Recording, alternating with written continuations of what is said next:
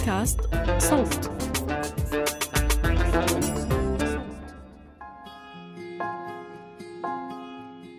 يا جماعة في الأخير حتى لو إنه عادات وتقاليد والمجتمع فارض علينا كذا ده الموضوع صعب. إذا الموضوع بيدخله في ديون آه، حتى بعد ما تكملون حياتكم بسنين وأنتم عادكم تدفعون ديون ليه أصلا. فكرة الزواج المكلف والمهور المبالغ فيها تعقد الحياة أكثر من إنها تسهلها. و... ويمكن دخولهم في مشاكل أكثر ممكن إنهم يتجاوزونها وتبدأ الحياة سهلة وبسيطة لو إنهم من البداية سهلوها على أنفسهم. كنت نقول لأهلي إنه أنا ما بتزوج وحدة آه بمهر. خالص. هذا هذا مفروغ منه. يعني حتى لو ما حد ما في البلاد آه تفكيرها نفس تفكيري أنا بطلع برا بشوف أي صرف. المهم يعني في عندي كذا شرط يمكن خمسة شروط كذا المهم أنا حاطها. إنه ما يكون حفل كبير ما يكون في مهر ما يكون آه، آه، يعني متطلبات جنب في الزواج نفسه. فعليا أنا ما بغيت أي حفلات زيادة لا مخدرة لا ذا. يعني حاجة صغيرة جدا وحميمية جدا يعني العائله والمقربين وكذا وخلاص.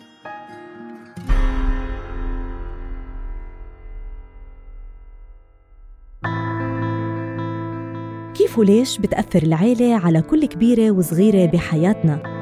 وشو بصير بالناس اللي بتحاول تتحدى وتغير الواقع المفروض عليها ولو شوي. تبون ترسخون بيتكم أو تبون تطلق بالمقابل عشان قصص هالموسم عن قوانين وعادات وتقاليد متجذرة ومش سهل تتغير بيوم وليلة. إحنا ما عندنا بنات بيت ما راح أكسب احترام طريقي إلا إذا أنا تالا حلاوة من فريق صوت.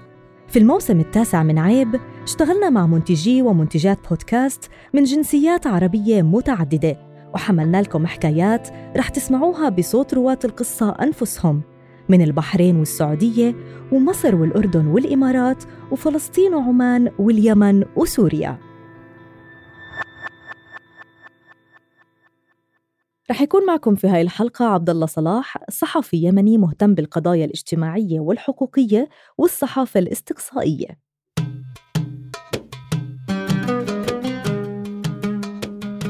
كلنا بنحلم في بناء حياتنا بالطريقة اللي نشوفها مناسبة. لكن لما جيت أبحث مع الشباب حول موضوع المستقبل أوقفتني جملة قالها أحد الشباب. أنا ما بقدر نتزوج لأنه التكاليف مجنونة وعيب إنه الناس تتكلم على أهلي. قلت في نفسي لحظة الناس كلها كده ولا الموضوع استثنائي؟ حصلت إنه أغلبية الشباب في اليمن بنفس القصة ويأخذ هذا الموضوع حيز كبير من التفكير عندهم بل يعتبر هدف كبير وأولوية قبل أي شيء. وطبعا المعروف عن الزواج تكاليفه العالية في أغلب المجتمعات العربية. يعني الواحد لما يتزوج لازم يفكر بشقة أو يفكر بالعفش للشقة أو يفكر بالمهر المقدم والمؤخر. فما بالك بتكاليف الزواج أصلا اللي تشكل عبء على أي إنسان. والديانات جميعها ما حددت ثمن للمهر بل كان متفاوت بين جميع الروايات التي ذكرت وتغير حسب الثقافة المحلية في كل بلد. فحسيت حقيقة بأهمية الموضوع. لكن وجدت أيضا أن هناك عائلات وصلت إلى تكافل اجتماعي جميل في تيسير الزواج وكثير من المناطق برضو أوجدت حل لهذه المشكلة. في حلقة اليوم نتعرف على تأثير تكاليف الزواج المرتبطة بالعادات والتقاليد على قرار الشباب. حول الزواج تحديدا في المجتمع اليمني. محمد وشيمة ضيوفنا في هذه الحلقة. بادروا من أنفسهم لخلق ثقافة جديدة في نمط الزواج وطبيعة الشراكة بين الزوجين. إيش يعني زواج؟ طيب أني من على فكرة قبل حتى ما نتعرف على محمد يعني كانت يعني النظرة العامة اللي نشوف الأشخاص المتزوجين عندنا في المجتمع شوي ما هي مقبولة بالنسبة لي. وأهلي عارفين الموضوع يعني ناقشهم في الموضوع من وأني صغيرة يعني إنه مفترض إنه تكون الحياة تشارك الحياة تكون أكثر من مجرد الروتين المفروض علينا من المجتمع إنه للمرأة أدوار معينة فرضها المجتمع عليها و... وللرجال نفس الشيء يعني المرأة بس إنه مكانها البيت مفترض إنها ما تفكر خارج إطار المكان اللي هي فيه. والرجال بس إنه زي ما يقولون مثلا إنه إنه ما يعيبوا إلا جابوا. فيعني في نظرة بس إنه الرجال هو صاحب اللي, اللي يوفر المال والمرأة هي بس مكانها في البيت. ف يعني كنت رافضة فكرة الزواج بالمنظومة دي وما كنت حتى يعني نفكر في موضوع إنه نرتبط بشكل جدي عشان أنا كنت متخوفة من شكل العلاقات اللي نشوفها قدامي. لأن نشوفها روتين قاتل أشخاص عايشين مع بعض بالإجبار.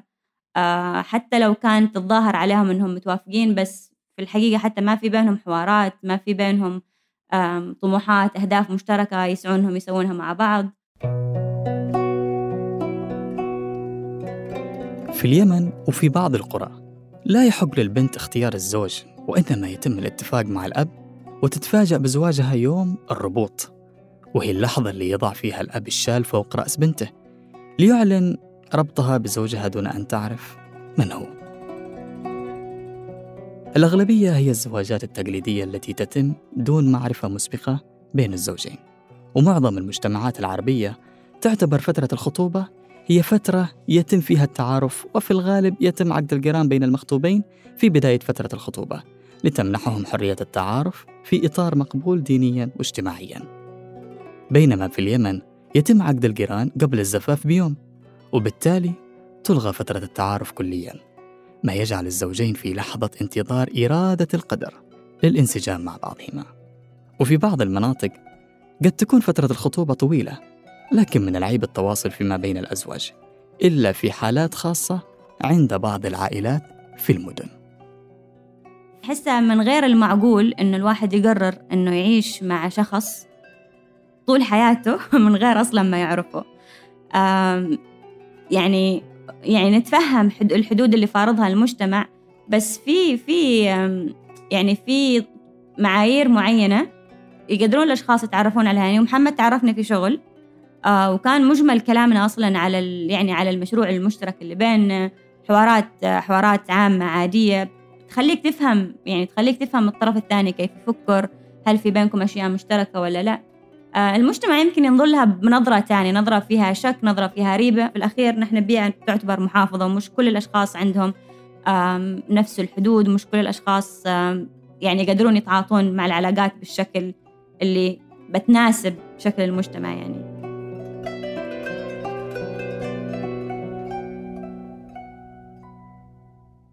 عدا عن كافة الأحمال العاطفية اللي تضيفها فترة الخطوبة تأتي الأعباء المادية. المهر يعتبر هدية الزوج للزوجة وليس قيمة لشراء سلعة. لكن هناك الكثير من العائلات تعتبر المهر نوع من التقدير لعائلتهم. وكلما زاد مهر المرأة زادت مكانتها وتفتخر بزيادة المهر. ولا يتم الزواج بدون السعر اللي تحدده العائلة. يعني ما نشوف إنه المهر حاجة كويسة للبنت. يعني فاهمة إنه إنه أوكي عشان يساعدها عشان ييسر لها في موضوع ترتيبات الزواج. بس أنا أصلا من وجهة نظري نشوف إنه أصلا ما يحتاج البنت لما بتجيبها تتزوج كأنها بتنتقل لحياة جديدة خلاص بتنفصل عن حياتها السابقة. يعني ليش مطلوب مني إني ندخل بسبع شنط ثياب جديدة؟ أو مش عارفة كم علب مكياج. أنا يعني من قبل يعني زي شيماء كمان كنت برضه نقول نقول لأهلي إنه أنا ما بتزوج وحدة آه بمهر. خالص. هذا هذا مفروغ منه. يعني حتى لو ما حد ما في البلاد آه تفكيرها نفس تفكيري أنا بطلع برا بشوف أي صرف. المهم. بس إنه إنه أنا ندفع مهر عشان آه عشان نتزوج ده ما هو ما هو عندي. يعني في عندي كذا شرط يمكن خمسة شروط كذا المهم أنا حاطها. إنه ما يكون حفل كبير ما يكون في مهر ما يكون آه، آه، يعني متطلبات جنب في الزواج نفسه. آه، فعليا أنا ما بغيت أي حفلات زيادة لا مخدرة لا ذا لا أي شيء. يعني حاجة صغيرة جدا وحميمية جدا يعني العائله والمقربين وكذا وخلاص. فلما يعني أصلا شفت التوافق بيني وبين شيماء ونظرتنا المشتركة للموضوع آه يعني خلاص صار في توافق فكري وأنا من يعني من البداية خلاص أنا من يعني متفق مع أهلي انه كذا بيكون الوضع. وخلاص ما صار شيء ما قدمت مهر. يعني هو كان هو فعليا يعني ما كان في شيء إقناع في الموضوع فما كان في يعني قتال عشان عشان نحن نحقق اللي يبغانا لأنه نحن أصلا متفقين من قبل ما نتعرف. عارفين نفس نفس التفكير بالضبط.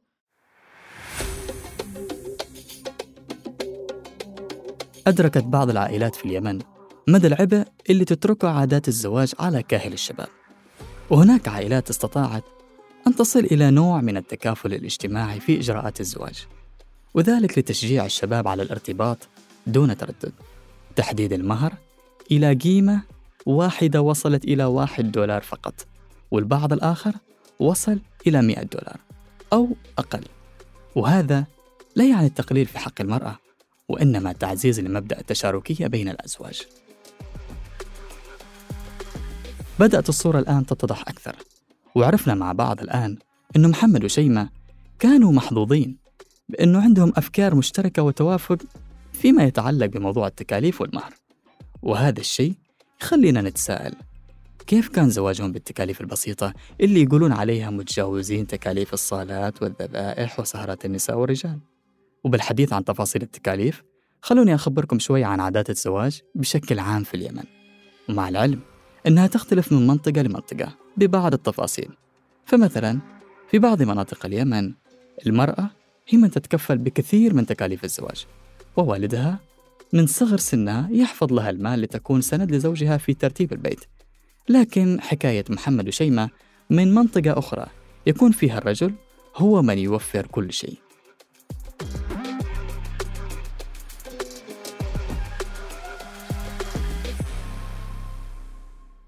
محمد وشيماء من منطقة اسمها المكلا.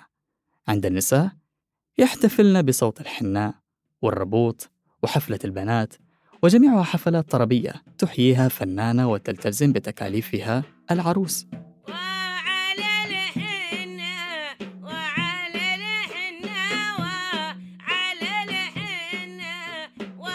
وبعض القبائل تهتم بالجلسات البدوية مثل شرح الغياضي وهي رقصة خاصة بالنساء. بينما عند الرجال العقد الذي يصحبه العدة وهي رقصة شعبية يشارك فيها أهل الحي وسهرة الحناء واللي نسميها المخدرة واللي يحضرها الأهل والأصدقاء للعريس ويحييها فنان بأغاني طربية ويختتمها بأغنية الحناء.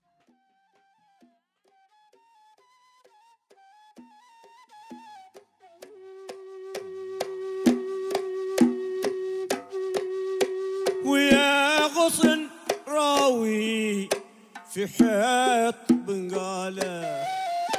ترابا والبعض يحتفل برقصة الزربادي وهي رقصة شعبية تعزف بنغم مميز.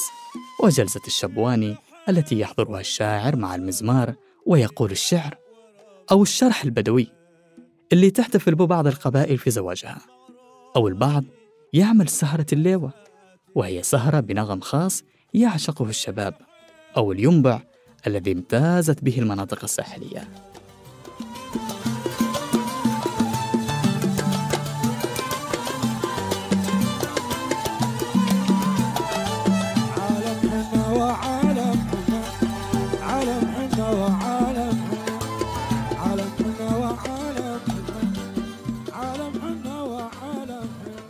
هذه جميعها فعاليات الزواج لكن كل أسرة تحتفل بزواج أبنائهم حسب استطاعتها بالإضافة للوجبات وتتواصل مراسيم الزواج على مدار ثلاثة أو أربعة أيام.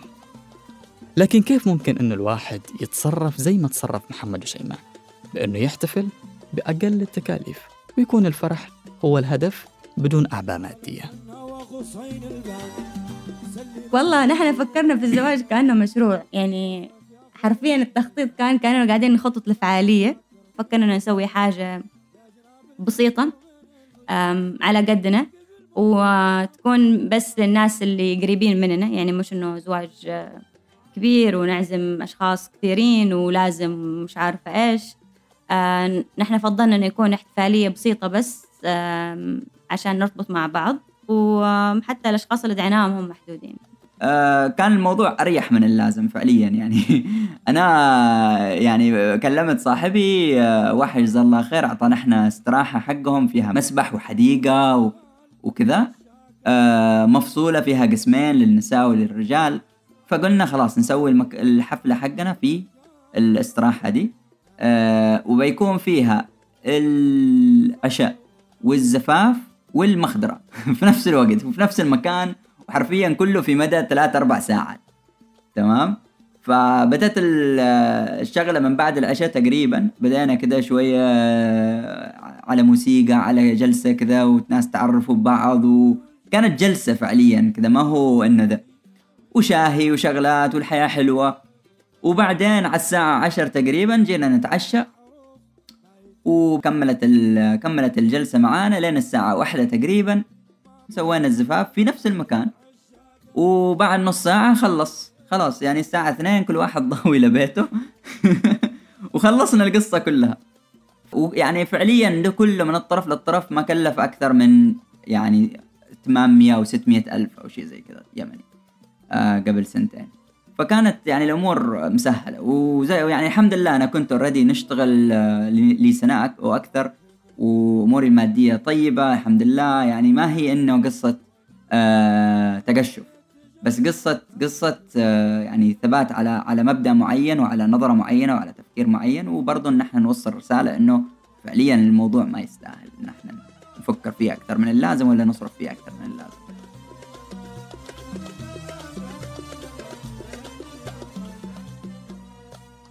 تكاليف زواج شيماء ومحمد مثل ما قالوا كانت 800 ألف ريال يمني تقريبا ألف دولار شاملة كل شيء.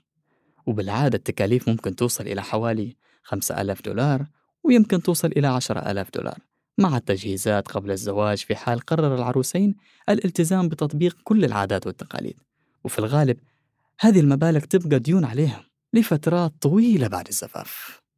البهرجة ما عمرها كانت آه، يعني مش عارف نحن من وين جاتنا النظرة دي.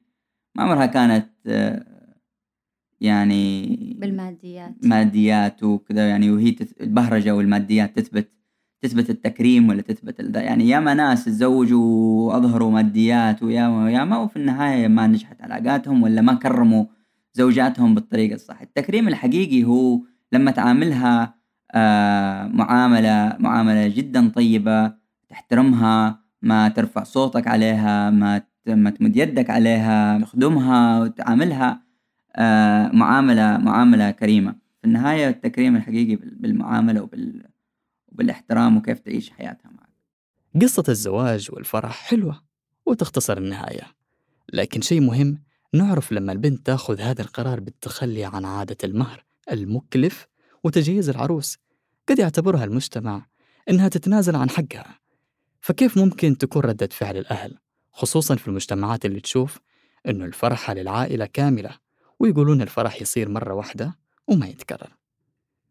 نقدر نوصف تجربة شيماء ومحمد بالتجربة الناجحة في تحدي للعادات والتقاليد خصوصا للزواج اللي تشكل عبء مادي غير مبرر لكن كما يقولون لم تكن الطريق معبدة بالورود وخاصة أنه شيماء ومحمد تعرفوا على بعض بطريقة تقليدية أو من خلال العائلة.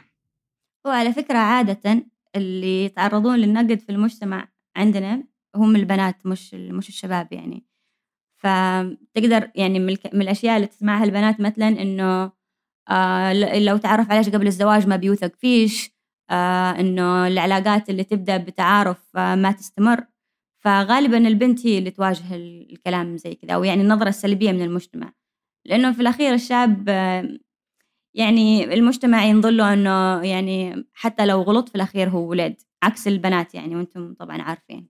والله ما قد ما قد ابدا يعني آه، استقبلت كلمات آه، سيئة وجارحة وغيره. من ناحية ان تعرفت عليها مثلا عادي يعني صار يعني إلى حد ما ويمكن في في البيئة أو في الدوائر اللي أنا اتعامل معاها الوضع إلى حد ما مقبول أكثر. لكن يعني طبعا في الناس يعني اللي اللي نظرتهم للموضوع ده يعني سلبية غالبا ما بيقولون لي في وجهي.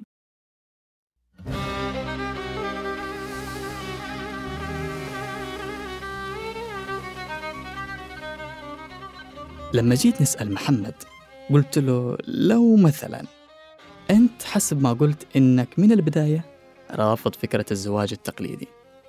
فكيف لو ما كانت شيماء موجودة؟ بنفس الفكر اللي يناسب طموحك ونظرتك للزواج. في حاجة اسمها زواج التوقعات. تمام؟ آه ودي تكلم عليها عمر حسين لو تعرفوا في اليوتيوب.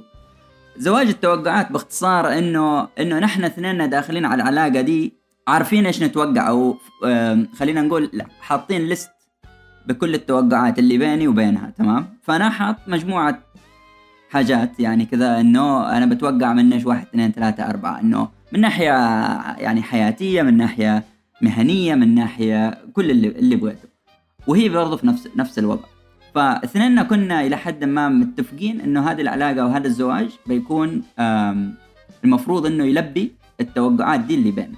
سواء نجحت ولا ما نجحت ده كلام كلام يثبته الزمن.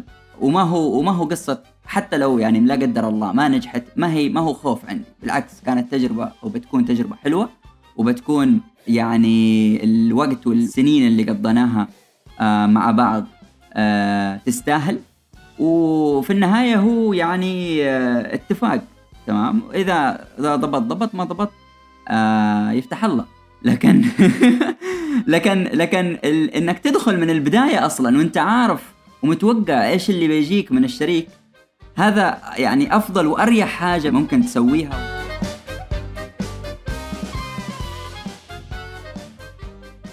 سمعنا من محمد والآن نسمع من شيماء. لو ما كان موجود شخص كما محمد بنفس الفكرة اللي تتمنينها. كيف ممكن إنك تقرري خطوة زواجك؟ وأنا كنت نرفض فكرة الزواج. لمجرد إنه الشخص يعني يعني مجتمعيا ما يسمحون إني أتعرف عليه أو إنه أقلها نعرف يعني كيف تفكيره. وأنا كنت رافضة رافضة أصلا فكرة الارتباط بحد ذاتها. لأنه أنا راسمة حياة معينة أنا حابة إني نعيشها وماني شايفة إنه الزواج في مجتمعنا بيخليني نعيشها. فأني كنت متخوفة إني حتى صح إنه في ضغط من المجتمع ضغط من الأهل وما هو سهل على البنات. بس أني أيوة أنا لو ما حصلت الشخص اللي بقدر بكون متوافقة معاه وفاهم أني ليش عندي دي القناعات ويحترمها أكيد طبعا بفضل إن نعيش عادي عازبة يعني الواحد ما بيموت إذا ما تزوج وفي الأخير يعني الزواج هو إضافة للحياة مش إن الحياة نفسها. فهذه يعني هذه وجهة نظري يعني نعيش شكل الحياة اللي أنا حابتها ومرتاحة فيها أو الأفضل إني مكمل حياتي وإني أصلا كنت مرتاحة فيها قبل ما أتزوج مش إنه يعني ما كنت فرحانة وسعيدة في حياتي.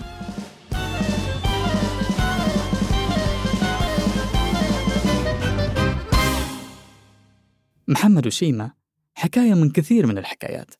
حبوا أنها توصل لغيرهم من الشباب ويشجعون بها غيرهم على تقليل تكاليف الزواج من خلال نشر قصتهم الشخصية على فيسبوك.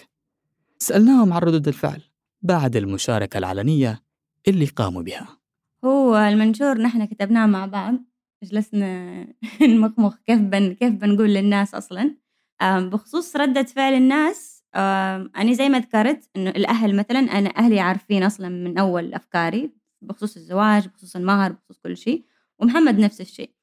فيعني الحمد لله من الأهل كان الوضع كويس يعني سهل الحمد لله. المجتمع بالنسبة لي كان مثلا إنه ليش البنات البنات وإنه كيف بتتجهزين وكيف مش عارفة إيش وإنه إيش نسيت الجملة بالضبط اللي يقولونها بس إنه الفكرة إنه إنه لو الرجال ما تعب أو مدفع في الزواج حقه ما بيقدر زوجته وإنه لازم يدفع عشان يحس بقيمتش وإنه مش عارفة إيش.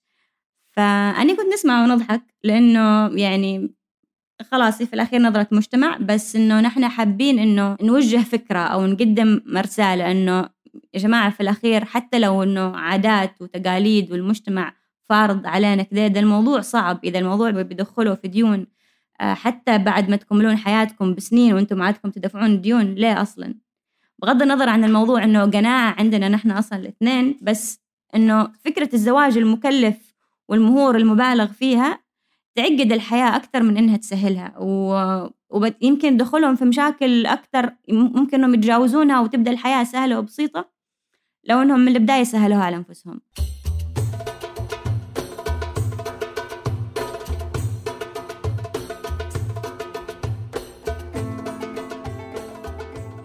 الآن وبعد ثلاث سنوات زواج ناجح. كيف تسير علاقة محمد وشيماء؟ وكيف يتقاسمون يومهم ومعيشتهم؟ خصوصا إنها مبنية على التكامل بين الطرفين. أنا ما نشوف محمد إنه زوجي بالمعنى التقليدي للزوج أنا نشوف محمد إنه صاحبي. فيعني آه، الحياة جدا سهلة الحياة جدا لطيفة يعني يغلب عليها ضحك استهبال آه، شغل. يعني ما فيها الروتين التقليدي إنه أوكي لازم انت كزوجة تقومين مثلا تطبخين في ساعات محددة ولا تسوين أشياء محددة يعني حتى شكل آه شكل شكل الحياة الروتينية اليومية نحن اللي كتبناه في المنشور إنه الوقعة أو الشغل في الدار بشكل اشتراكي يعني نقسم المهام بيننا. آه من من يغسل صحون من إنه يساعد في الطبخ من من يغسل. فروتين الحياة اليومي مشترك آه وفي تعاون يعني إذا هو تعبان أنا بسوي إذا أنا تعبانة هو بيسوي. والله يعني طبعا إضافة جميلة يعني وما كنت إنه قدمت على الخطوة دي. لو أنا عارف إنها بتكون كذا. زي ما قالت هي برضه هي أعتبرها صاحبتي أكثر من زوجتي كمان. آه يعني هي اللي نروح لها ونكلمها في كل حاجة يعني نشاورها في كل حاجة. يعني فعليا يعني صارت بست فريند يعني ما هو ما هو بس صديقة صديقة عادية. و... وصارت ملجأ يعني. هذا الشيء اللي يعني لحد ما كنت كنت فاقده واللي ما ما قدرت أو ما ما بيكون إلى حد ما متوفر إلا في في أو يعني حالات جدا نادرة. يعني الكلام اللي بيننا يعني يدور من من من الحش على الناس إلى نحن نتكلم على الاشتراكية ولينين وماركس والجماعة ذولا. و... ونسوي مشاريع مع بعض ونكتب مشاريع مع بعض و... ويعني معانا مؤسسة شغالين فيها مع بعض فالتوافق والاندماج ذا في الحياة آه، على أكثر من مستوى مش بس مستوى مثلا عاطفي خلينا نقول. كان إضافة جدا جدا عظيمة وحاجة جدا حابة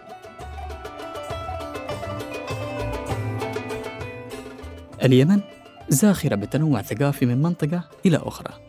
فعند زيارتها تفاجئك باختلاف اللغات مثل المهرية والسقطرية والحميرية واختلاف العادات والتقاليد فكيف إذا تحدثنا عن الزواج في كل اليمن؟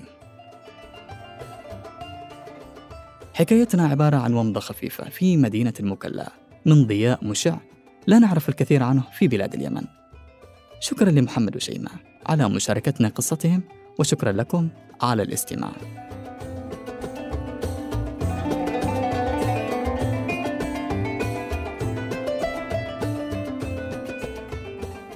كنت معكم من الكتابة والتقديم عبد الله صلاح ومن التحرير تالا حلاوة ومن هندسة الصوت محمود أبو ندى.